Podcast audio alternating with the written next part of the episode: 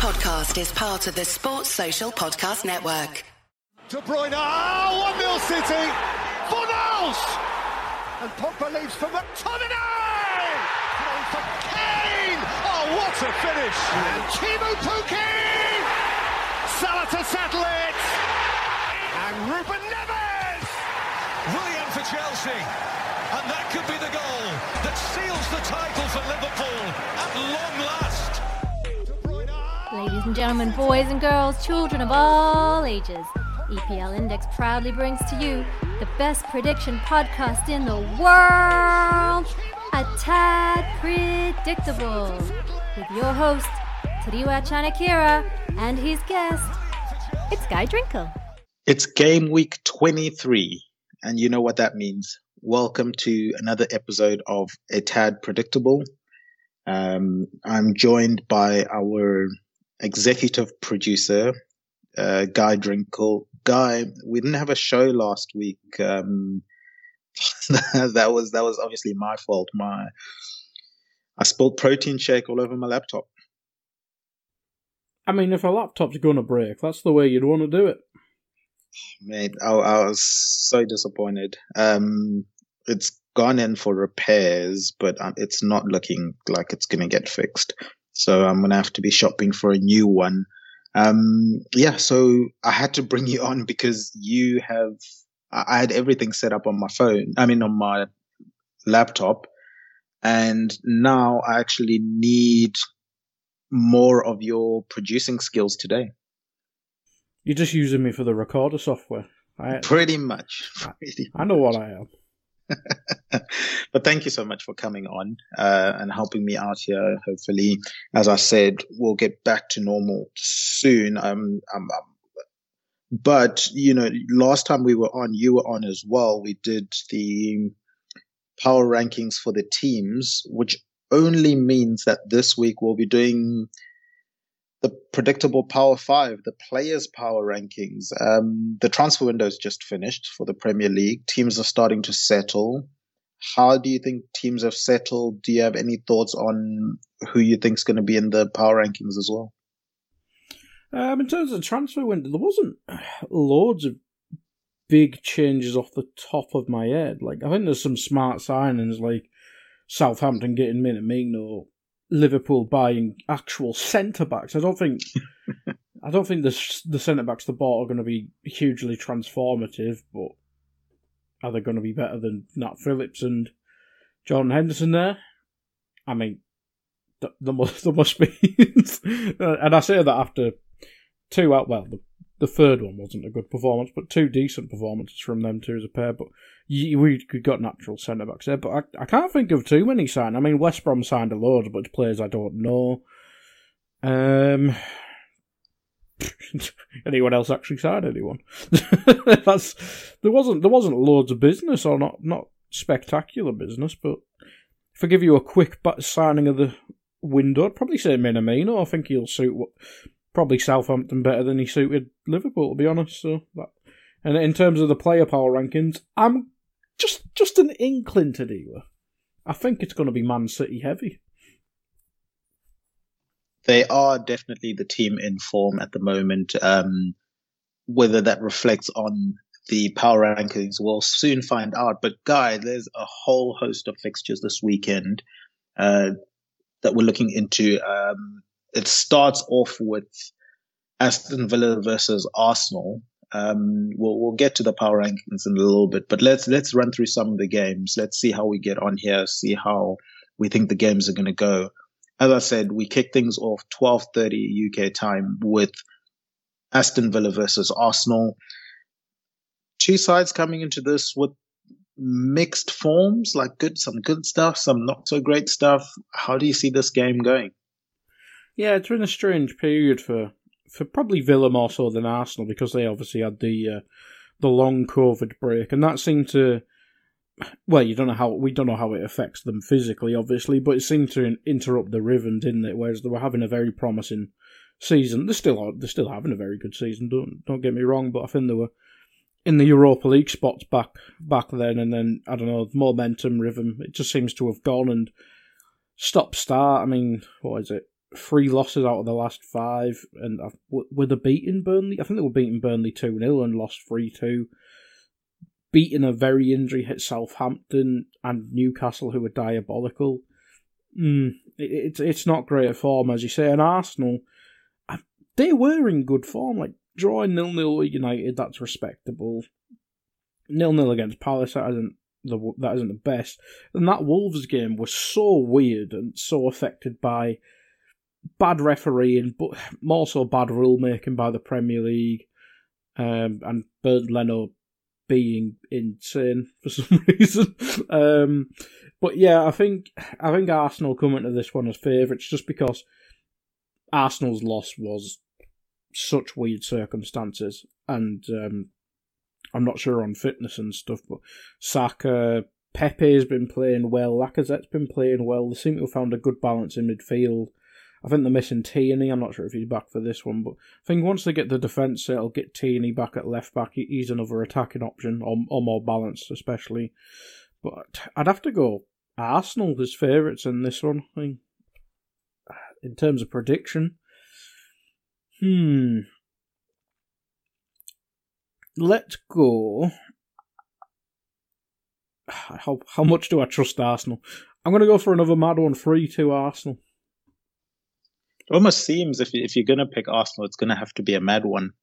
Um, but you said three two Arsenal. I, I I think this game definitely suits something like this. Both teams have been in, if not controversial, but exciting games that I've, I've seen of recent note. Um, I look at Villa's previous games. The the fact that a lot of the games, both teams have chances to win it. It's kind of end to end stuff.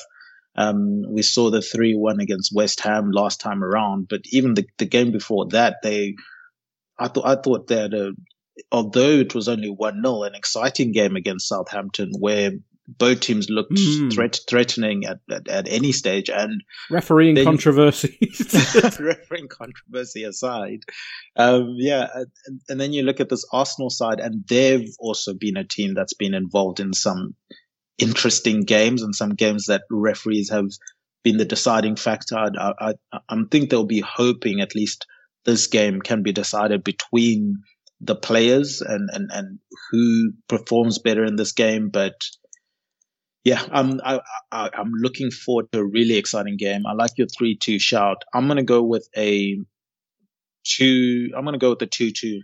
Um, and, and, and I'm not, I'm not to even dignify um, giving your your draw philosophy that you've had over the, the, the different episodes of the podcast. But I do think that both teams coming into this one, they're they're capable of scoring goals and capable of conceding goals in end to end games. And this is going to be what ultimately is one of those perfect end to end games for for a neutral fan that has lots of goals lots of chances created, but ends up being uh, a game where both teams feel like, oh, we should have won that one. Um, speaking of a team that should have, you know, the, that lives on the mantra this season of we should have won that one and actually have won a couple of games um, recently. I'm talking about our next team involved in the fixture. It's Brighton. Um, off the back of wins against Spurs and Liverpool, they now head head over to Burnley, another team that's also starting to get a couple of results together. Yeah, I think this is the battle of the two teams that have not pulled away from the relegation zone because I think they're still 18th and 17th. I do have the table in front. 15th and 17th. Uh, so Newcastle keep slipping down. Um, but they have both improved, and I think I don't. I think the people would have expected probably both these teams to be in a relegation battle, but I think most people probably expect them to stay up. And I think since Dyche got everyone back from injury and they started to find a bit of rhythm in the team selection, I think everyone, most people would probably think Burnley will never go down while Sean Dyche is there, barring a huge injury crisis.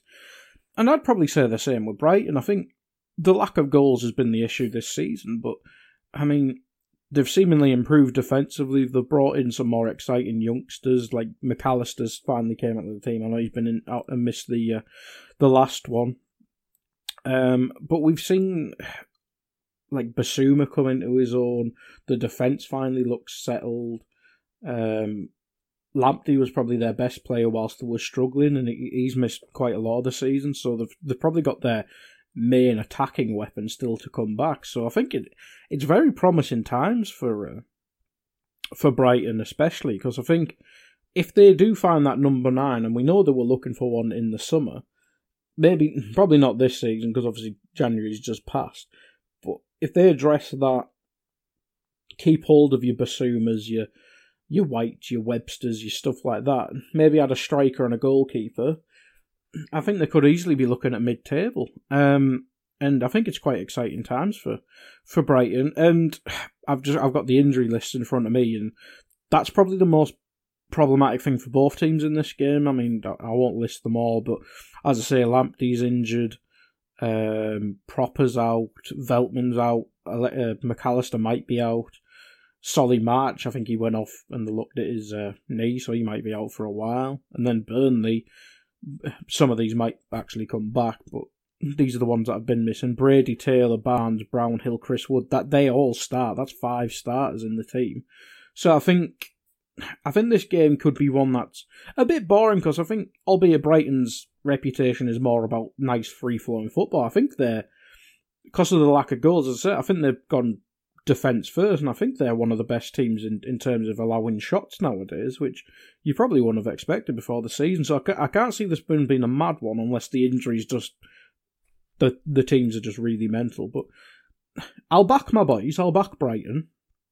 I'll go one 0 Brighton, um, because if if all if both strikers are missing, I think Vydra and Rodriguez were up front for Burnley in the last game, and that doesn't really it doesn't feel like something that could test the back three of Brighton, considering how well they played at Anfield the other night.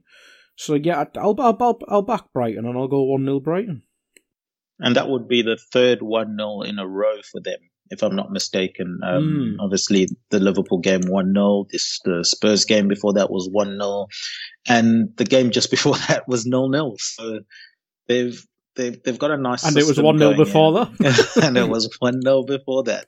Um, so look, that, that that's a pretty safe scoreline, and I think in the spirit of Brighton's one 0 theme, uh, I think it would be silly to go against that. It, it's similar to the, you know, uh, all due respect to Burnley, the the Man City score they they seem to get against Burnley every single time.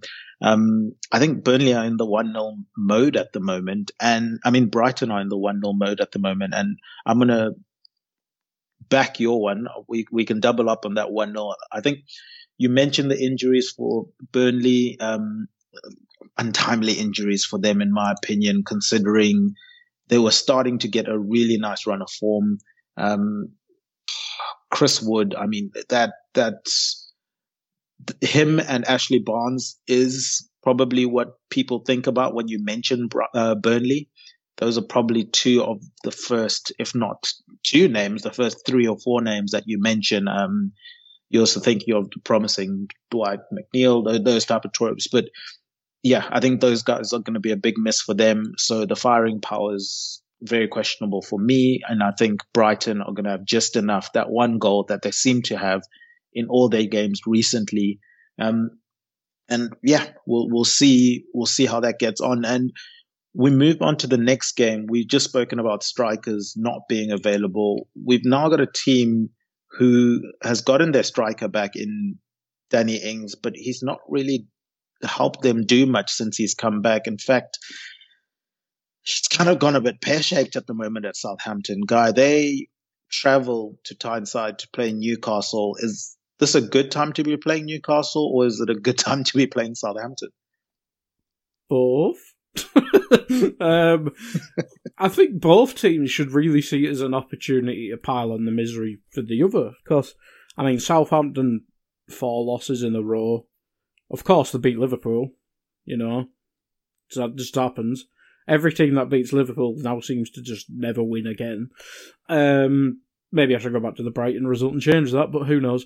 Um, yeah, I think Southampton's they were having such a good season, weren't they? Were obviously I think they were top for a for a night or so, but that's when the squad was quite um, not huge amounts of injuries. They they seem to have settled on uh, Vestergaard, Bednarek, Kyle Walker Peters, and, and Bertrand. That's a really good base to build from. And that Man United game, which 9 0, I mean, I turned it off at 2 0 because Southampton were never getting back into that. Um, but seeing, I think, is it Kayne Ramsay? I think it is the young right back. Um, Jack Stephens, Bednarek.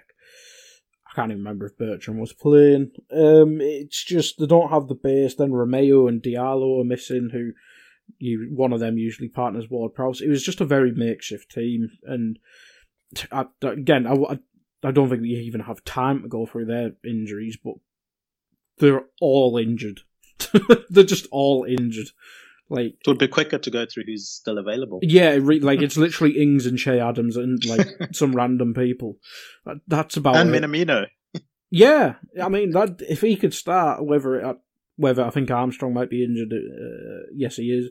So maybe him Minamino probably suits that role or Djenepo's role or whoever the hell. But um, yeah, I think Che Adams, Minamino, Ings, and then um, Djenepo. I think that's a I think that's a good mix of finishing and, and, and a bit of craft from from Minamino. I think I, I quite like that balance. And Stuart Armstrong, obviously, probably one of their more unsung heroes. He, he's a good option as well. But that that's a good attacking um, lineup. I think defensively, they just don't have many options. Like they're signing from the summer Salisu, who's not been in, available all season. It's just it's a strange season. Like considering the size of their squad, like they probably have thirteen trusted players, like Walcott and Jack Stephens outside of the normal team, and probably Diallo if you count Romeu as a start. So it, it's it's not a load. Like it's a very small squad and like they only have one fullback in each position. It, it's considering the style of play, and this is me not knowing anything about sports science, but yeah, it, it's a lot. Of, it's a lot of pressure on young kids coming in, um, and we saw that with the young lad getting a, a, red card in two minutes. Even if it was to, if it was two minutes, it's a it, it's a strange one, but it, it's a weird game to predict because I mean they're both terrible at the minute. Mm and New Newcastle have had huge injury problems, COVID problems, people recovering from COVID. So I'm not I'm not just like ignoring that, but Southampton like twelve people injured or suspended in, in the young lads' uh, case. Where, whereas Newcastle, I can actually go through them because not 20. Uh, Clark, Dummett, Lascelles, Lewis, and Fernandez. I mean, that's probably three of the back four. So I, I could see this being a mad game because they don't Newcastle don't have their first choice defence, whereas Southampton have their attack. But and Newcastle's I didn't watch it, but they apparently looked a bit better in the first half against whoever the hell they played last game. But then Bruce brought on all the big people, and it didn't work. so if Bruce can stay out his own way, he could probably win this. I mean, I might. This might be my first bottling and go for a draw today, just to annoy you, but I'll go on. One all. One all. Yeah. yeah look, um, one all is is an understandable scoreline. I think. Uh, yeah, the last game they did look promising against. I think it was it, it was Crystal Palace, um, and it seems like Newcastle are limping over the line this season. I think they, they're going to stay up, but they're going to do it very slowly, as I say that. Um, it seems hmm. like they, they don't have everything firing. They've got enough firepower when you look at the likes of Callum Wilson. Whereas, for example, a Brighton could have used a Callum Wilson, I think. Mm. Um, but they've, they've got just enough firepower to get them over the line. And as you said, riddled with injury for both sides. It's going to be a difficult game, I think, for both sides just to get through it and in terms of getting through it and hoping we get through it without any injuries. From Newcastle's perspective, I think this game, similar style of play to more the second half and, and the previous games before the first half against Palace, where he just sets up the shop, makes it really difficult to break them down and try and get something with Almiron linking up with Wilson. I, I think that's how Bruce sees them getting through the season for the majority of the time. And I haven't seen too much evidence in him changing that. And anytime he has changed it, it's been for very, very short, you know, 10 minute, 15 minute spells. And then he reverts back to default. So I think what's going to help, help Southampton is Newcastle aren't going to be ambitious enough in this game. And that's going to help Southampton. And looking at Southampton's side of it, I mean, the fact that they haven't won a game in four is is horrible. Um, being a Liverpool fan, the fan that the fact that the one win in five that they do have is against us is even more tragic. But if you look at those games, they played Leicester away, Arsenal at home, Villa uh, at home, and then Man United. Obviously, you get the red card in the Man United game. That kind of seals the fate in that one. Um, you look at the Villa game; it's a Villa side that are impressive. You know, they they they showed they've got firepower, and as I mentioned earlier, that game could have gone one or the other way, and no one would have batted an eyelid. So I think they were just a little bit unfortunate in that one. And then you look at the Arsenal game. I mean, Arsenal have put up a little bit of form. You you you've mentioned it. They they look like they're starting to get into form a little bit. So that's a tough game. Um, you could see Arsenal getting a win there, and then Leicester obviously they've had their sights on you know top top top of the league, top two, top three. Definitely hoping to make top four this season. I think that's another tough game. So, and this is all after having played Liverpool, probably make you run around the park a lot. Uh, so they've had tough fixtures. It's been a tough time for them. I think I think they bounce back in this one. I think they will enjoy the fact that this game isn't a game against a team in the top half of the league and they'll try and capitalize on that. And especially with the bad run of form, the Man United result, they're going to want a reaction, not just for themselves, but for their fans, sort of like an, as an apology, if, if you can, if you can call it that. Um, I'm going to go with a 2-1 Southampton win for this one. Um, and Newcastle, they'll, they'll pick up their points elsewhere and, and they'll be fine, I think. Um, a team that's hoping to be fine as well, they currently find themselves in 18th place Fulham, they entertain one of the form teams in West Ham who are in, I don't think it's disrespectful to say the dizzy heights of fifth currently. Um, before the season started, I didn't see West Ham being in fifth come this point in the season. And yet they're there, guy. No one saw them fifth at any point in the in the uh, in the uh, season. Like it, it's a weird one because I, I don't know whether that's a stigma about the squad, Moyes, both probably. You look, I mean, Moyes since leaving Everton, he's not really done a good job. Like the, probably the first good job he did was the first spell at West Ham, where not the bare minimum, but his bare minimum was survival. And I can't I can't remember exactly. You know, I might be completely wrong if there's West Ham fans listening. Correct me, obviously but it seemed like not scraped by, but the, the survived like easy enough, but could have probably done a bit better. And then they brought i can't remember who the Pellegrino, Pellegrini, not Pellegrino, that'd be a disaster. Pellegrini, and that didn't go wrong, but I don't know, he seems to have, whether the squad's improved, because Pellegrini did spend a lot of money, uh, and the quality's there, like, getting the best out of players like Fornals, you probably would say, not really a stereotypical um, David Moyes player, and obviously Pellegrini bought him, and he's just he's used him quite well. Maybe, maybe not his most ideal position, but he's getting the best out of him, and he seems to have found a formula. Obviously, they had five at the back at times, but he he now settled on um, kind of four two three one type thing, and maybe they're still waiting on Benrahma and Bowen to find the, the goal scoring touch to help Antonio out with that crack, but if if Soucek's going to score 150 goals a season all from corners, does, does it really matter? But it, it's strange. I think they found something really. They found a really good spine. That's probably it because you look. Uh, Fabianski's very dependable goalkeeper. Uh, Ogbonna and Dawson seems to be the one at the minute. It's not it's not the greatest on paper, but it's, it, it's probably good in the Premier League. But then onwards, the midfield of Soucek and Rice is probably the best, one of the best in the league. Never mind outside the uh, top six. Like it's really impressive.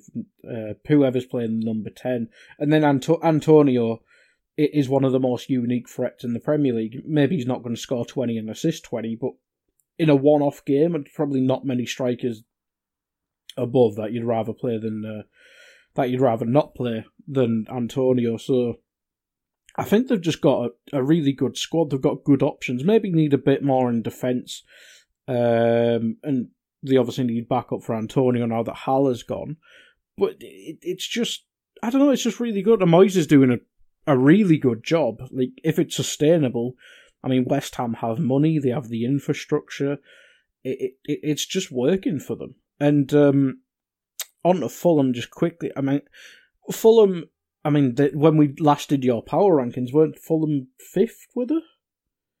Where, whereas you look, you look yeah. now, they were fifth, and the, the fixture difficulty was there, and that's why you had them in your in your top five. But then you then you think back and you look at them in the in still in the relegation zone now, and they are eighteenth. Yeah, they're eighteenth, and they're eight points behind. You think they could have, should have turned some of them draws into wins. Yeah. Like I know there, I know there were like games against Liverpool, Chelsea, whoever, but that's how you get out of relegation, and that's why I know Big Sam's having a horrid time at the minute, but that's why people like Big Sam, Tony Pulis, uh, Christ, even like crap like Pardew. Hod- Hodgson's the best example because he's been doing it all his time at Crystal Palace. He gets a win when he needs a win, and like, so be it. If you get beat 3 0, if you win the next game 1 0, conceding 800 shots, but you win 1 0, you're better off for it rather than drawing three games. So it's, I, I, I don't know, they just don't seem to be ruthless enough. Like, they fixed the defence but at the cost of the attack, whereas the attack wasn't very good anyway. It, it's just, it's just a strange one. Like, I know Dave's not a big fan of Parker, but he, he could have, he could have had them a lot closer to Burnley, surely, but I think he could have had, had them out of the relegation zone, but it, as soon as they've gone back to playing teams around their level, like drawing two all with West Brom, drawing nil nil with Brighton in the last five games, it, it's they're the opportunities they have to take to, to save a season that, let's be honest, I think most people thought because they didn't buy anyone till late in the windows, like they're finishing 20th, put your money, put your mortgage on it, all your life savings. Whereas they've recovered somewhat, but, but, they're three points ahead of Sheffield United. Like, come on. Mm. Sheffield United were, for the first half of the season, on for the worst run in Premier League history. Like, and to be only three points ahead of that, where you look at Fulham's squad, it's so talented. Like, I know some of it's new and settled in. They've got Areola's a really good goalkeeper. The centre back seem to have really settled in quite nicely. Zambo Anguissa, he, he's been one of the best midfielders in the league. Ademola Lookman's settled in quite nicely. Um, the fullbacks seem to have done like Aina and uh, Tete seem to be doing quite well. Robinson, it's it's a team that should not be, and I don't think cut adrift just yet. But if Burnley win a game and Fulham lose a game, like we might as well just pencil in that bottom three as relegated already. It's just the way it is. Like if I was to ask you who out of the bottom three you think could go on a, a like a miracle run, I'd probably say Sheffield United because they did it last year. Not a miracle run, but they had a re- good run of form. I'd say Sheffield United. Somehow, I'd say are most likely to stay up out of that three, but I, I think it's that three will go down now. Yeah, it's it's not looking good for them. Um, I think their form is probably summed up. Well, their form this season is probably summed up with Mitrovic, mm. someone who, on paper, he's going to cause problems for defenders. He's got the talent there, but it's just not coming up on on on the field. He's just not getting the goals, and Fulham are suffering in terms of just not getting wins. Um, and and I think that's encompassed um, by, as I said, Mitrovic, the fact that Fulham have all this talent on paper. If you look at them on paper, they shouldn't be, you know, 14 points from 21 games with two wins. Um, that's that's not good enough and for the potential that they have and and it's going to get worse for them in this game because they're playing a very informed West Ham. Mm-hmm. I'm I'm looking at like 2-0 West Ham. What about you? Uh I I'll go 3-1. 3-1, yeah. Yeah. Uh, yeah, that, that that's fair. That's fair. West um, Ham, I should say. yeah, three one to West Ham. Um, which yeah, it, it looks like it's going to be a goal for games, but um, nowhere near the amount of goals that this team scored this past game week. Uh, Man United, the nine goal scoring Man United, the rampant Man United, they entertain Everton. Um, Everton side that looks like they're picking up. I, I, I don't know with Everton. They've had opportunities to be a lot closer. I mean, it's it's it's they've got games in hand. Um, you know, two games in hand on on most of the teams, bar City, uh, that are above them, and they're only four points behind uh, fourth place Liverpool. But for me, West Everton should be comfortably in the top four at the moment, considering how many chances I think they've had to win games and see games out, and they come up against a United team that's going to be very confident. Yeah, I'm I'm with you with Everton there. I think obviously they've had injuries like Calvert Lewin's Mister uh, missed a chunk, in the Hammers has Mister chunk. Allan's been out quite a while now. But is that any excuse to lose to Newcastle? It's not, is it? Like no, no. Like I said, this is a Liverpool fan who are losing to everyone on the second game now. Like our injury list is worse than theirs, and I I don't see that as an excuse why we can't beat Brighton at home or Burnley at home. So it's yeah, it's just Everton. There's just something. Maybe the squad isn't isn't complete yet. The defense mm, really not up not up to the level. They've still got Jordan Pickford. I know he's injured for this game, but if it, it's up to that, I think it's Robin Robin Olsen. I think his first name is. If if he can settle in, and I think he's most people are impressed by him from his national team form rather than what he did at Roma. If he if he can if he can show being better than Jordan Pickford, which shouldn't be that hard a task, it that could help him settle in. I'm pretty sure Pickford had howlers in that Newcastle game, um, and yeah, I don't know. There's just probably they probably need more goals outside of Calvert Lewin. I'm I haven't got the numbers in front of me, but when I'm looking at who scored, it doesn't seem like Richarlison's chipping in as much as he could. I might be completely wrong in that, but that's just from my perception. But maybe it's me going from the early season form where it just seemed to be DCL or bust. Um, the midfield's a strange one without Allan there. Like Doucouré, a bit more defensive bringing in like bad players like a very old Gylfi Sigurdsson, um, Andre Gomes. Some I just don't think some of what they've got matches like the front line. The I think the front line's excellent. Like and DCL and Richarlison on paper is excellent. Then you look at the midfield when there's one injury, it, the quality just goes down. I just don't think the squad the squad doesn't match the first team. That's probably what I'm going for, and I think that's probably the difference between expectations in a team like Chelsea, who are one spot above them, whereas you, Chelsea have just got a new manager where you think their squad is top four every day of the week, and they spent 200 mil on it. So I think Everton get if Everton get Europa League this year or this season, I should say, I think that's a really good season for them. Um, but Man Man United, I mean, as Liverpool fans, it's like tough to say, but you and people keep saying this. It's like you watch them, they're terrible, but they win. I know that's not been. Yeah. It's not been the case, uh, like Sheffield United and Arsenal, and, and against us. Um, but you do just watch them, and you're like, how have they won this game? but they are winning it. That, like it, it's probably the most biggest example of the old cliche of what I don't think they'll win the champ. I don't think they'll win the title by any means, but it's what champions do of winning bad and winning, and I think they've just took that to the extremes. like somehow they're literally like twenty shots conceded against like Brighton, for example, in the win with a penalty after added time. Like that's taken it to a whole new level. But that that's the sort of stuff like they're winning because their front line is excellent and, and Bruno Fernandes is having a special season.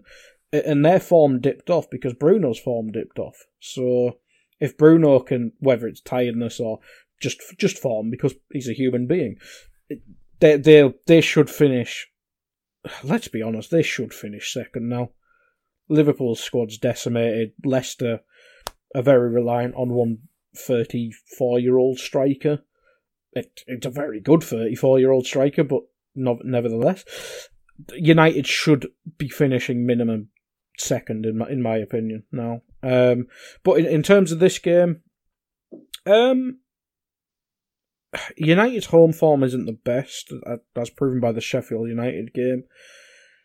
Uh, but it is Everton. Everton love losing to Man United. I will go 2 1 United.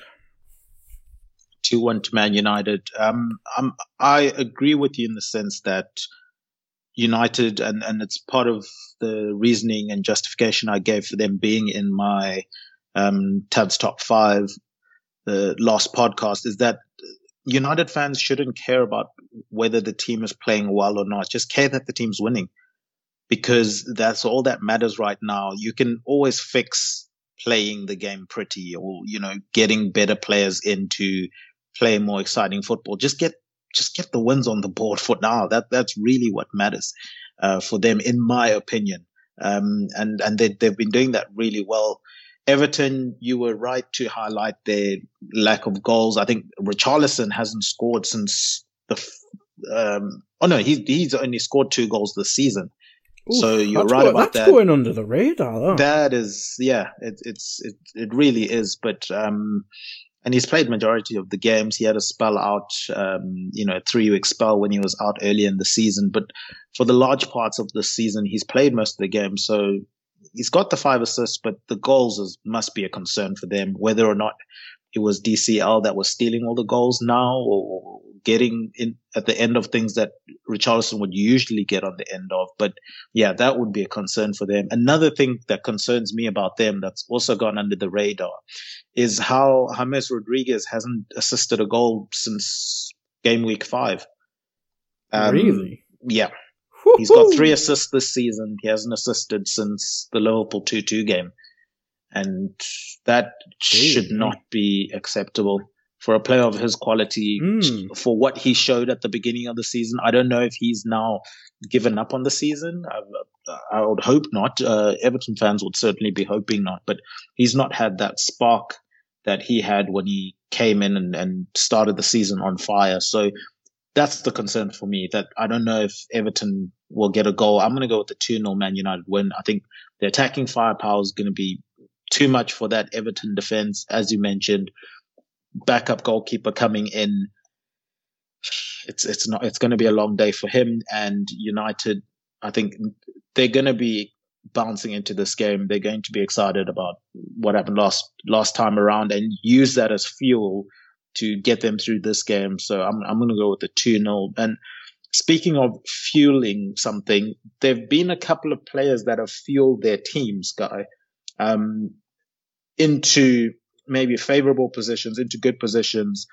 Um, as I mentioned, last podcast we had Tad's top five. This week, it's predictable power five. This is a top five power ranking of the best five players at the moment, adjusted obviously to things, you know, ranging from strength of schedule, individual impact, just absolute sauciness on the pitch. Um, you mentioned that you you had a feeling it was going to be very city heavily based but we'll we'll see how we get on and we'll start things off in fifth place in our predictable power five. It is a man city player and it's Ederson. um, look it's plain and simple. The guy's had six clean sheets in a row. Um, I think it's been more the guys in front of him than necessarily him pulling off incredible like saves to keep those all all six of those, but he's still doing a really solid job. When when asked to do something, he's always coming out on top, and I give him credit because it's very uh, it's a very underrated trait being a goalkeeper for a for a team that dominates possession so much that you basically hardly get to get your eye in. You don't face too many shots at goal, but then when you do face them, they're expecting you to pull off saves. Um, so you have to be on it. Your concentration levels have to be on it. And he takes fifth place. So Ed- Ederson in fifth place. In fourth place, I have an interesting one. It's Saka. Bukayo Saka. Mm. That's right. I've, I've called Bukayo Saka coming in because it's pretty simple. If he doesn't play well, Arsenal doesn't play well. You mentioned the whole when uh, Bruno Fernandes doesn't play well, Man United struggle. Well, it's the case for Arsenal with Saka. And I don't know how Arsenal have got into a situation where they're relying on such a young player, you know, and he has such a big influence on whether or not they, they have a good game. Look, I'm, I'm for him, I'm glad for him on an individual level. I'm glad that he's become such a key part of their squad. But to have a 19 year old be the reason that you're winning or losing games, I think that's putting way too much pressure on the kid. And, and I'm hoping that he, you know, can, it, it, it doesn't affect him too much, but I think, you know, he, every time they've won in, in January, he scored a goal. He's, or he's assisting. He's, he's the key for them doing anything good this season for the rest of the season if things stay the way that they are. Um, so I've been really impressed with him. I've enjoyed his football. He's creative. He's exciting. He's got confidence. As I said, young player, um, low key in the running. Well, not low key, but in the running for young player of the season for me.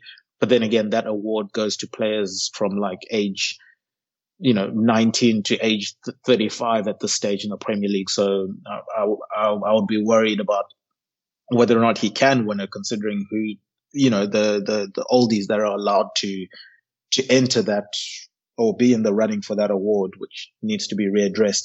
Um, I'll swiftly move on to third on my list. Um, the theme, as you mentioned, Man City. I'll continue with the Man City theme, and it is Ruben Dias. As I mentioned, with Ederson, six clean sheets in a row. I think Dias is at the heart of that defense.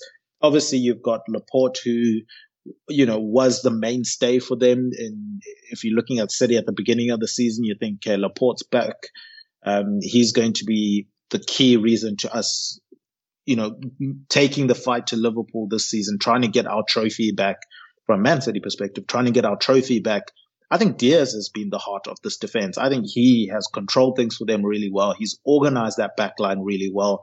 And he's had to deal with so many different partners in terms of not just center back partnerships, because obviously that's limited, but they've got fullbacks coming in and out and in and out. And you never know who's really going to play. And I suppose fantasy players will know that all too well. You really can't trust which City fullbacks are going to be playing you can barely trust which centre backs are going to be playing, but you can always trust that Dias and Ederson are going to play. And, you know, both of those players are in my fantasy scheme just Same. for that reason.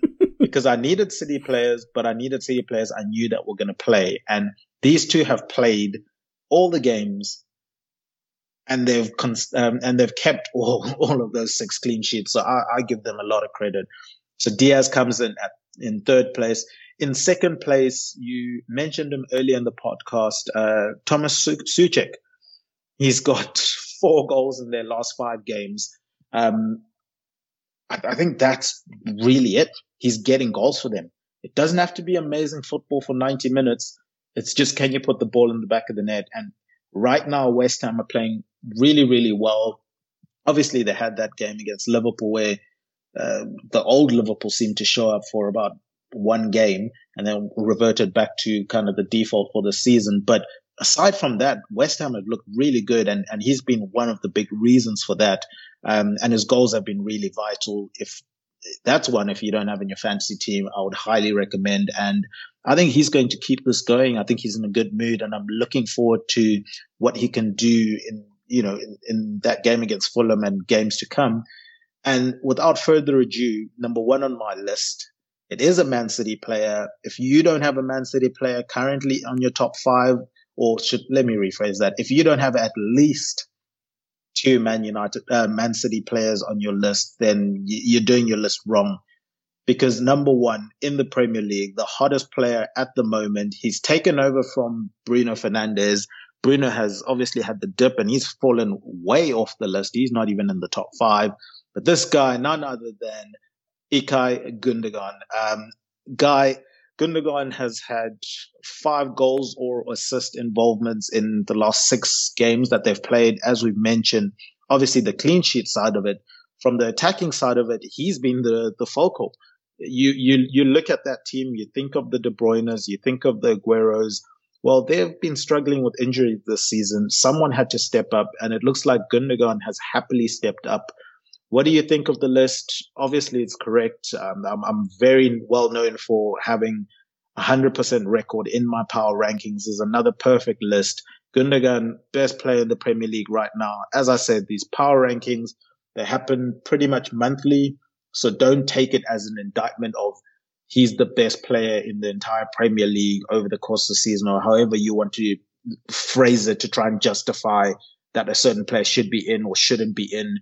Bruno Fernandes should be in because of the season. It doesn't matter what about what season he's had.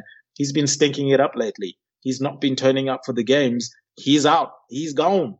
He's out of the top five. Gundogan is in. He jumps into the, the list for the first time and goes straight to the top.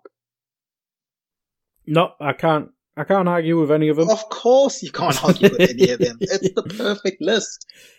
Uh, I mean, if this was if you didn't miss last week, I think Fabinho would have had a shout. Uh, Well, no, when we last podded, you mentioned doing it, and I, I can't remember if you had two weeks off, but I said if you do the player one, Fabinho's our only shout there, and Ed- Ederson's just there because he's got nothing to do. but when he get gets stuff to do, he does it. That's Yeah. the thing. That's the thing. He does it. he hasn't had anything to do in about two years. Well, listeners, if you want something to do and you don't want the hassle of having to go through, you know, multiple sources of getting stuff done and you, you just want something that will help you get all of your entertainment viewing in one place, I highly recommend that you link up with our presenting sponsors, Liberty Shield. You can find them at libertyshield.com. Liberty Shield is a VPN provider and you can check out their services. As I said, libertyshield.com. Get one of their awesome packages. I've got, as I mentioned, they, they were very, they were very good to me. They set me up with my VPN package here. All of our viewing is now through Liberty Shield. I, I, I don't, I, I actually cancelled my other subscription to the service that was providing uh, no names here on, on who that was, but purely because I didn't need it anymore. I didn't need, um, all I needed was internet really, and then VPN, and, and they've kitted me out. Also to mention, shout out to EPLindex.com as they're also the supporting, um, presenting sponsors alongside with Liberty Shield. Guy, we've got a game coming up in, you know, we've, we've done the top fives. We move on down the list in fixtures. We got a struggling Spurs side coming up against a struggling West Brom side and another game of two struggling teams. How do you see this game going? Yeah, this is it's a strange one. I mean, th- this will be the real marker for Mourinho and Spurs. I think losing to Liverpool. I mean, the team he picked was very strange, especially at half time. But so be it. It's still Liverpool, regardless of the situation Liverpool are in. Uh, losing to Chelsea is a horrible game. It's very bad. Um, that's one thing. And- Brighton, it seems to be a bit of a bogey team for them, but as we say, Brighton have improved. But I mean, two of the losses are kind of not acceptable, but understandable, whereas losing to Brighton's probably not too good. But hey, I'm a Liverpool fan, I can't talk about that. Um, whereas West Brom, they've just, I don't know, they, they seem ill suited to a big Sam team. I, I won't say didn't attempt to, but they didn't fix the defence in, in, in January. The new striker they brought in, I can't think of his name. Uh, I can't think of his name. Um, but he, he seems to have done quite well. He seems to be better suited to a Big Sam team than, say, Karlan Grant. Uh, and they brought in, I think they brought in a few midfielders, um, one from Celta Vigo, and um, Ainsley Maitland-Niles, I forgot about him. Yeah, he, he obviously went to West Ham, uh, West West Ham, West Brom uh, as well. So they brought a couple think people in, but th- the defense is just so bad for for West Brom. Like the fullbacks are bad. The goalkeeper's not too good. The centre backs seem terrible. Um, but I say this: Spurs without Harry Kane just don't seem to function at all. Like it's it, it, as soon as he went out the team, Liverpool just took that game by the scruff of the neck and, and never let go. I mean, they brought what was it? I think they brought on Lamela in that game. Vinicius the other night wasn't particularly good, but again, he, he's a striker. Have Kane play, uh, have um, Son play off someone. It's it's strange, and let's be honest, West there's not going to be many counter attacking opportunities against West Brom. So playing Kane, Kane playing Son up front, it, it's probably not going to be the way. So I think you need get Vinicius, try and get him in some sort of a rhythm because I think the last time I saw him play was against Marine, who I can't remember what tier they're in of, of football, and he seems to have been the Europa League striker. So you you need to give him some rhythm, give him a chance whilst Kane's out. I'm not sure how long Kane's actually out for, but his injury didn't look too promising. Um, and I don't know, let Bergwijn attack again. He seems to be a glorified right wing back it's it's a it's a tough one. It's it's a tough one. Um, you have to say Spurs are the favourites simply because West Brom have not been that good. But Spurs three losses in a row. Mourinho's first ever back to back home losses in his career. It it's a, it's an opportunity for West Brom to make a surprise, um, and we've seen that. They drew with Man City. They drew with Liverpool. Christ, I'm I'm I'm talking myself into predicting a draw today, and it's not. Be- it's not. It's not mean... because it's not because I'm trying to annoy you. It's because I don't know. Mourinho is obviously over dependent on on Kane, and I, I just don't see how he, how he's going to fix that. And I'm lo- I'm looking at the injury website I'm using. It says Kane might be back on the 13th, which is the next game week, I presume. Mm-hmm, mm-hmm. Yeah. So you you know what to do? Let's do it. Nil nil. Oh, the worst of the draws, yes. guy. That, oh, Beautiful. gross. That that that is gross. Um, I, I, will not stand for that. I, for one, will. You know, I've I've already given one draw in this in this set of fixtures, and I already feel quite icky about that. Um, not not having it.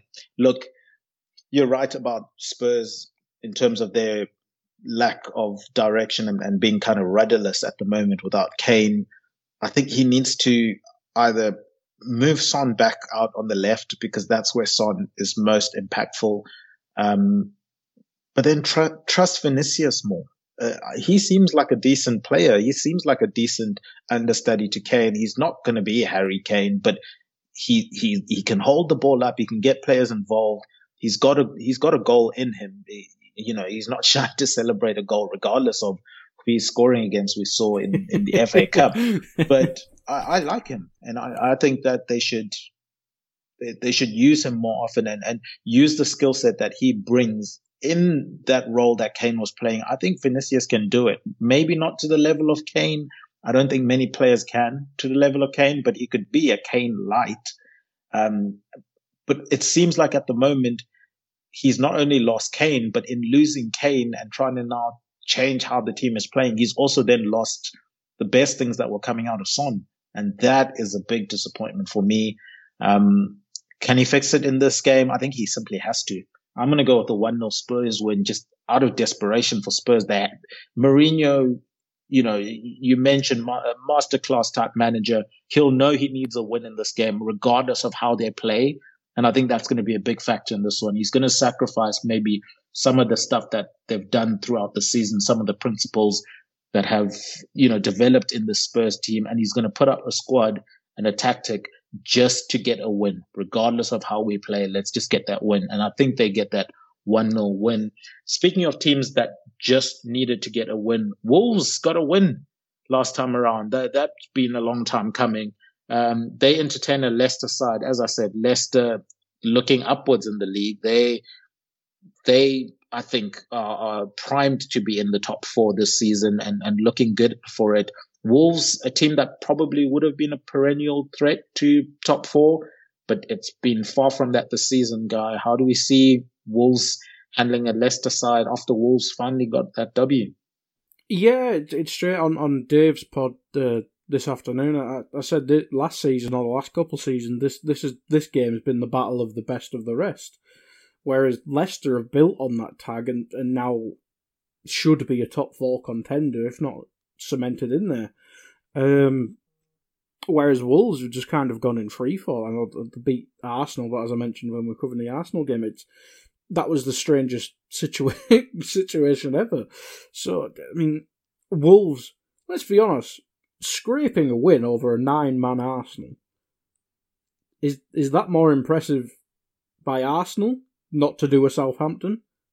And Wolves struggle, and they scored a penalty that is a penalty, but they got a red card for it, and yeah. a worldie.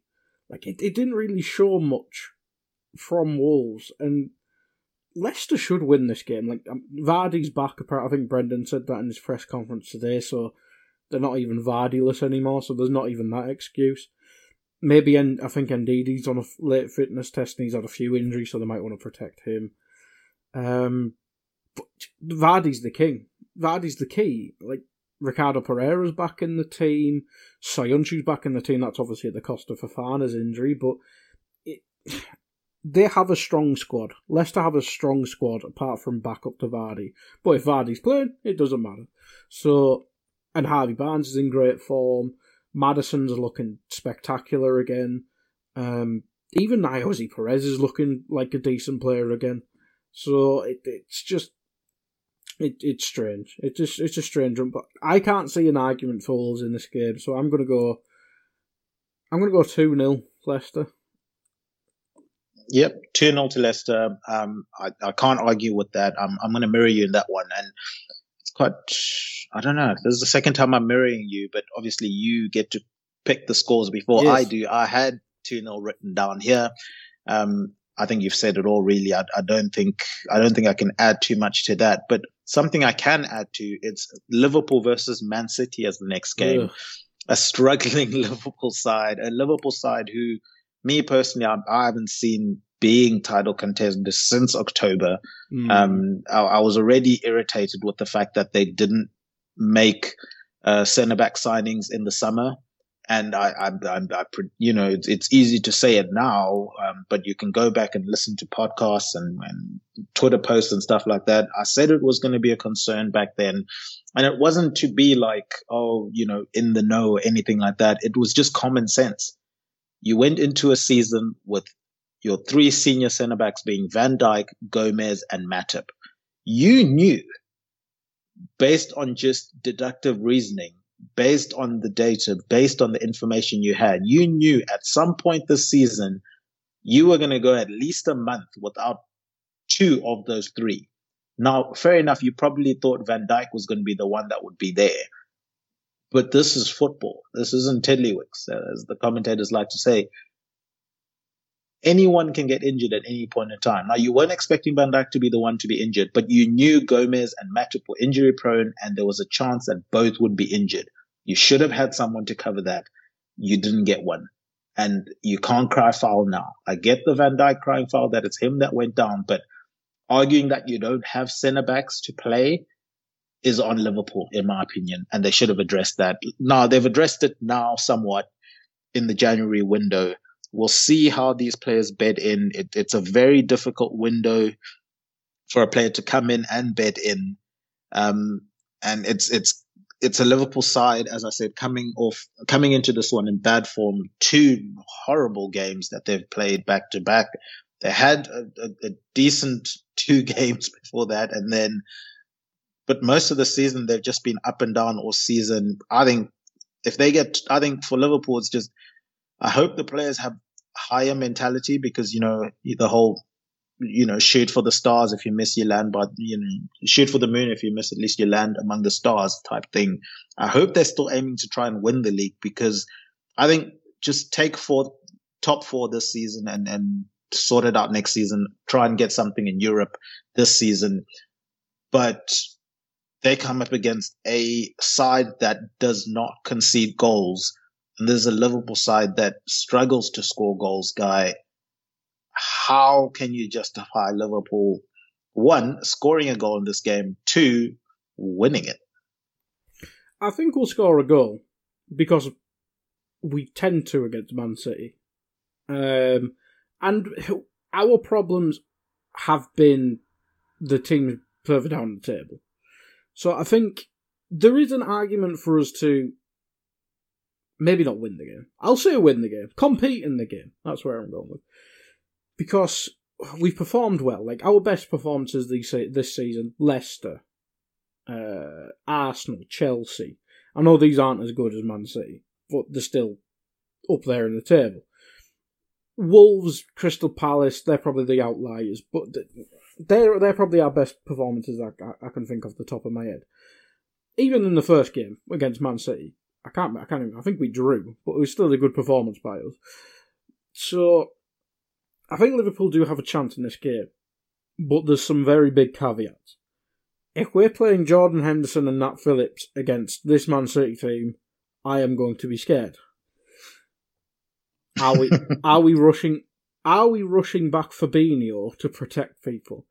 Because it, if we're rushing back Fabinho for this and he gets injured again, oh my god, please. I, I can't I can't watch Europa League football again. I can't. I can't. It's bad. Um, so there's a big question mark. And I know uh, Klopp said Fabinho and, and Mane are back in training. and Alisson got over his sickness. So if them three start, we're in we're in the conversation. But the question is at centre back because if Fabinho plays, he's going to be a centre back. people keep saying I'll play Ozan Kabak and Nat Phillips as centre back there is not a goddamn chance that Fabinho is playing. Mi- Fabinho is not playing midfield till Virgil van Dijk is back. That, that I just cannot see it at all. Like Fabinho's your most dependable, your best, whatever. He's best in two bloody positions. That that's where we're at. So yeah, Fabinho's not playing centre mid till Van Dijk and Co are back. But is he going to throw in Kabak? Is he going to throw in Davies? I, I just don't see it. I, I think he'll play Henderson and um, and and uh, and Fabinho at centre back. I, I just think he will. And then again, then in midfield, Gini, Thiago. I hope Curtis Jones because Jim at Milner's hamstring. Milner is. Come he, on. He he will. Die. He's played like five games in a row now. It's crazy. Five games a season will break him. never mind in a row. So yeah, it, if it's that, I mean, it'll be good on the ball. The midfield should work. Gini always plays well against City. Like, I can see us competing. I just can't see us winning. I just can't. Go like, on. Go on. Yeah. But you, you can you'll either say a draw or Man City winning. There's no logic in Liverpool winning. And the pro the, the, the thing is, the thing is, football is illogical. So Liverpool will probably win this and then I think we have Leicester next week. We'll get tonked by Leicester. Leicester, but I think we have like Sheffield United up soon. We'll probably beat City and Leicester and lose to, lose to Sheffield United. That's how our season's going. But I'm gonna say one all. One all. What a boring game yeah. that sounds like. Yep. Look, maybe it's reverse psychology. We'll see if it works. I don't see Liverpool drawing this game. I don't see Liverpool winning this game. I see Liverpool losing this game. It's not. Look, the reason Liverpool did well against City was when City was kind of they backed the end to end game against Liverpool and said, We're going to outscore you. I think Pep's gotten over that phase now. He's no longer willing to go into a gunsling with Liverpool because he's seen it too many times and, and been hurt by it too many times. So this is going to be a very patient approach from City. And that worries me because Liverpool's makeshift centre backs have done well when long balls are being played to them and it's physical and stuff like that. Not when it's very intricate, like patterns of passing and where the defensive concentration is a lot more than just balls coming, I have to head it away, or balls coming, I have to clear it away. They're now going to have to hold the line correctly. They're going to have to know when to push up, when to drop. I think City are going to ask too much of that centre back pairing, whatever centre back pairing it's going to be, and it's not going to be a match for that. Uh, City do this thing where they do that they do really well, where they have runners coming from midfield and they purposely run offside. And that usually means that either the player that runs that that tracks that that city midfielder runs with them um, and effectively then drops the line deep because they now play everyone else on side, or one of the defenders drops with that that runner, um, thinking that a ball's coming over the top and basically messes up your your defensive line. Now instead of being in a line, it's kind of like a zigzag, and then they have a second runner running into the space, and that player is now obviously on side because someone's dropped deep. And I don't know. I hope Liverpool, you know, have some a plan for that, but I don't know. In the heat of the moment, when you're making split second decisions, if Liverpool defenders are going to make the right decisions in those in that point, I'm going with a 2-0 City win. I don't think Liverpool score a goal in this game. I don't give Liverpool a chance. It hurts saying it as a Liverpool fan, but as I always say, I call it like I see it, and I see a Man City win. Speaking of calling it like I see it, I, I did not call Sheffield United struggling the way they have this season. But guy, they're starting to get some results. They go up against the Chelsea side, who also have looked to correct the ship this season and are pushing for top four. Yeah, yeah, I think um, Chelsea. I think they made the. As someone who's an outsider, I think you'd probably agree. You wanted to see Frank Lampard stay in that job. Oh yes, please. Exactly, and at that, least give us a cushion. Yeah, exactly, and and the fact that Brighton Tuchel, who he's a bit of a meme, but he's a good manager. Like he probably he's probably done the best job at PSG out of all of them, and that's a list that has like what Ancelotti. He's probably the best one. Laurent Blanc, Unai Emery. This is making my point worse and worse by the name. but yeah, he's probably done the best job. Obviously, getting to the Champions League final. Strange circumstances, but he should he probably should have won that final. And considering how good Bayern were, it's uh, it speaks volumes. Um, but yeah, I, I think they look like they've got an idea now. Whereas under Frank, it was like, and it may be harsh because Frank, what was in second, third year of his managerial career? It, it genuinely did look like there was no real plan. You watched them, that like pressing. Half of them had press, half of them had drop off. It just looked undefined. Whereas you look at you look at the top glass managers, like Klopp had us had Liverpool playing the way he wanted us to by his first full season. He obviously came in in October. Um, Mourinho at Spurs, a bit different.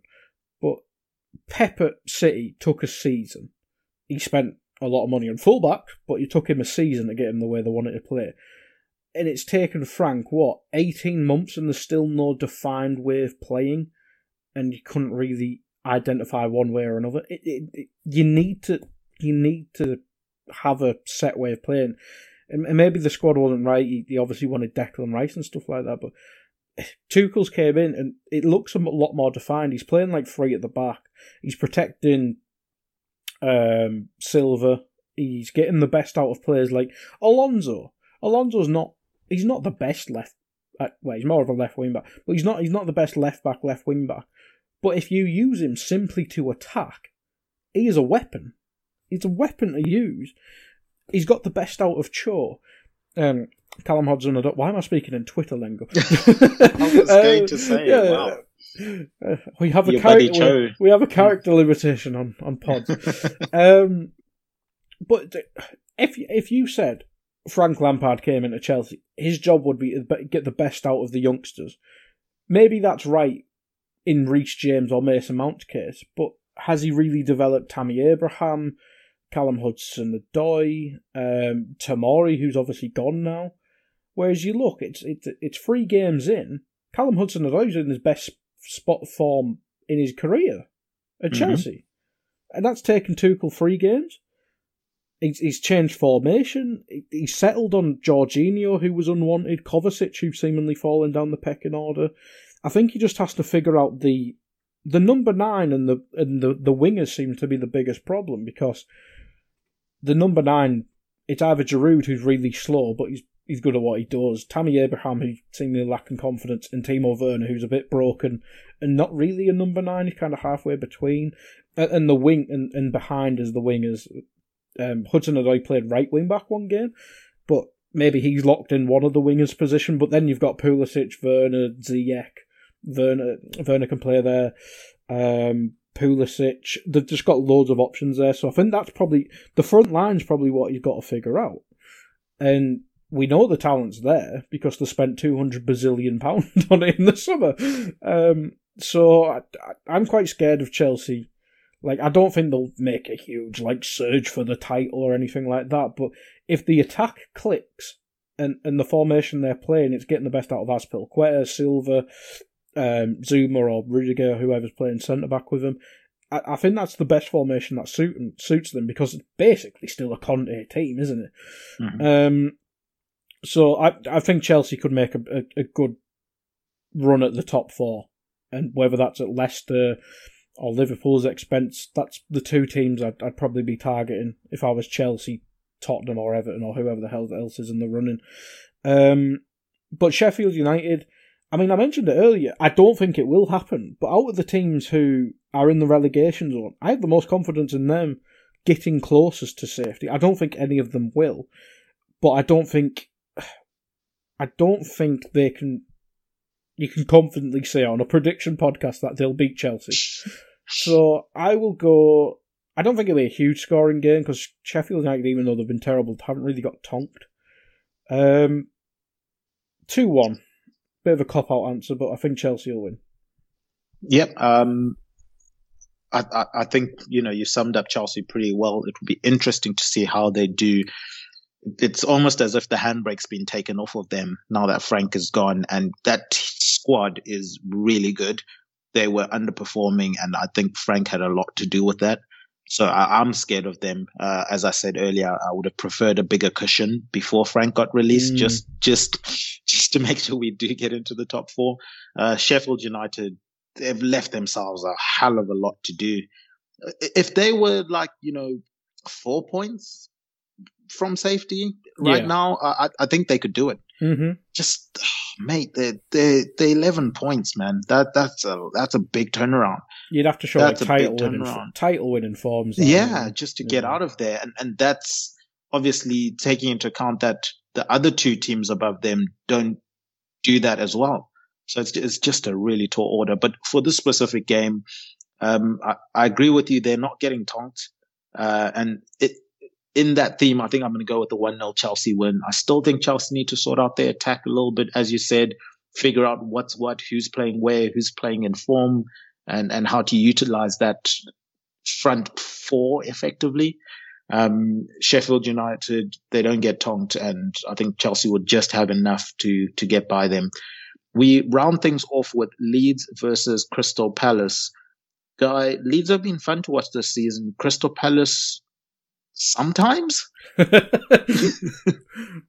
I enjoyed the seven 0 No, I've, it's uh, it is just it, this is probably the battle of um, two differing uh, philosophies, isn't it? Bielsa doesn't do defending, um, and, and Hodgson obviously he's had a lot of injury problems at the at the back all this season, so it's been a bit more um, topsy turvy there, um, but it, it's a bit it's built on um, solidity, uh, and with the injuries they've had there, it, it, it's they've not really had that opportunity there. But they're a bit up and down. But that that's what Roy Hodgson teams are. They'll win like two games, lose two, then draw two. It's it's very uh, cyclical. Cyclical. What the, the word I'm looking for? Um, that's that's always what it's been for uh, for Hodgson. My main concern in this game is that Zaha's meant to be out. And, we, you know, like, Eze's been good. Ayew was very good last season. Batshuayi, I think he scored in the last couple, or I think he did in the last game, especially. Um, Townsend's a good player, or he can be a good player, but not none of them are Wilfried Zaha. Just none of none of them have the fear, the threat. Um, they don't give you the, the other team something to worry about like like Wilfried Zaha. So I think you have to make Leeds favourite. Um, I really like Rafinha for Leeds. Um, he seems to have been settled in, and he just has a bit of sauce. You know them players. Yeah, a bit of sauce. Like you watch Ndombele, and it's the sauciest man ever alive. Oh, my god. Deary me.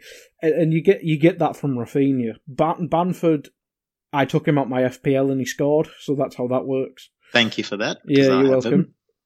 You're welcome. Um, who else? Jack Harrison. Is it Jack or Jake? One of the two.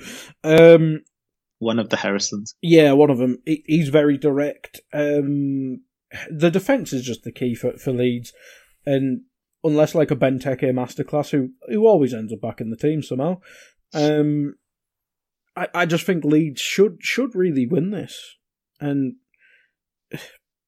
I think this might be a mad one, you know, because neither team like injury problems for Palace and. Leeds probably have like three centre backs injured because that just seems to be the norm for them this season. Let's have a look. Llorente Berardi, uh, Robin Koch. Yep, that's free. Uh, they always have free injured. Um, so yeah, no defending. Monday night, uh, Monday night games are always terrible. Let's let's go against the grid. Let's go three two Leeds. Oh, that would be a lovely way to round off not only Mm. this podcast but just a weekend of football. Just Yeah. lots of goals, three two, and you're saying Leeds getting that win hmm uh, to finish it off. I I think I think if Crystal Palace stand a chance in this game, it's going to have to be on the shoulders of Eze.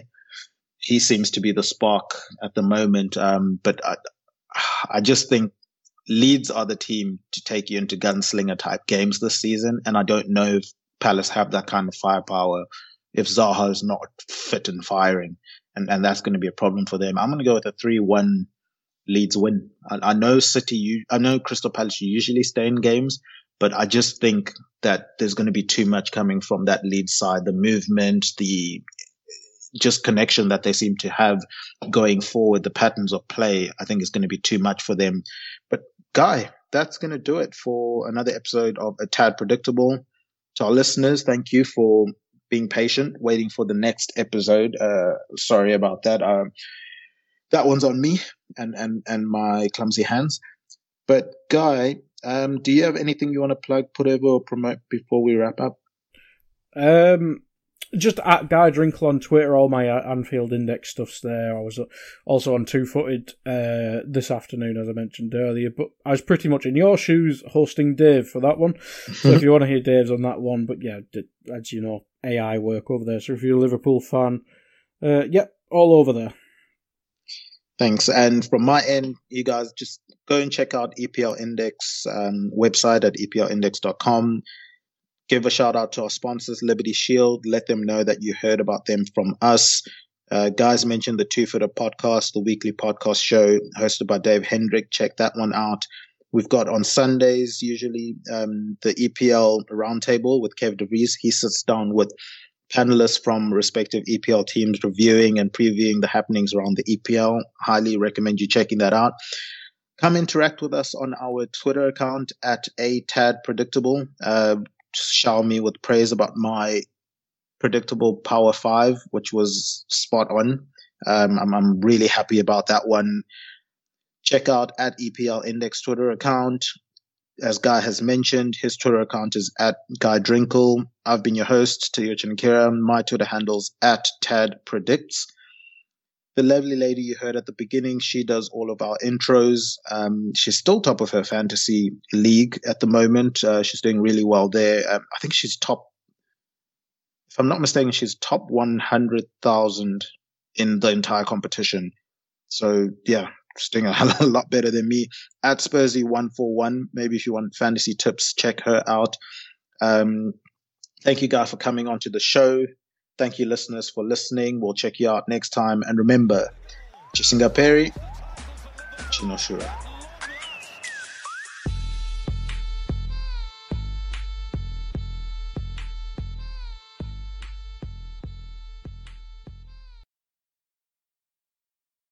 Sports Social Podcast Network.